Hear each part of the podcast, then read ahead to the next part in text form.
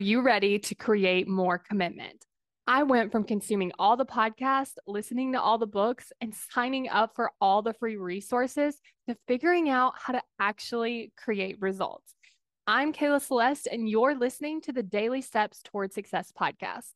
Let's get started. Today, we're going to be talking about not judging yourself when things don't go according to plan. So, I want you to imagine you took an entire hour and you planned out your week and you love it everything looks great. It looks amazing. Now all you have to do is show up to do it. But then on Thursday, something random comes up.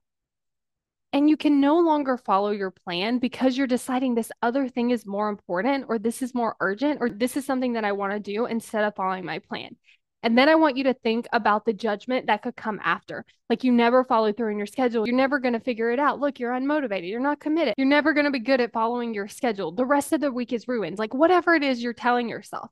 And I want you to think about how unfair that is to you. Because the person planning something on like Sunday or Monday, and the thing that randomly comes up, that person didn't know about that. But how we treat ourselves about it after is sometimes like expecting our past self to have known about that. Like, oh, the whole schedule's ruined. And then we start to judge ourselves for that instead of like, wait a second, we might have to adjust some things, but that makes sense because life is unpredictable. So sometimes things come up and it's not something that we need to judge ourselves for.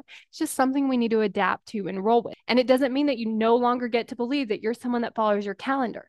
It means that you are someone that follows your calendar and you honor the things that are most important to you when they come up. And that's what I like to think about when I look at my schedule or when something gets moved or when something gets changed. I'm like, do I like the reason that I changed this? And sometimes I do because it is something that I did decide because I'm like, you know what, this thing is more important than the thing that I scheduled. And also, sometimes I don't because sometimes I'm not following my calendar because I didn't feel like doing something or I wanted to just delay it or some emotions come up. And so I wanted to push it off. And so it's like really looking at those two things like, do you like your reasons? And then working with that. And then if you don't like your reasons, just figuring it out and solving for it and supporting yourself through it instead of judging ourselves. Because when we end up judging ourselves, we don't want to take action. We don't want to plan again. We don't want to keep showing up because it feels so terrible. But if you know that on either side of what happens, you're going to support yourself and you're going to talk nicely to yourself after, then it feels so much better and it feels so much safer. And I want to point out that just because you're talking nicely to yourself doesn't mean that you're not going to do the thing. Like it's like looking at how can I talk to myself in a way that is very nicely, that is very supportive, but also helps me reach those future goals.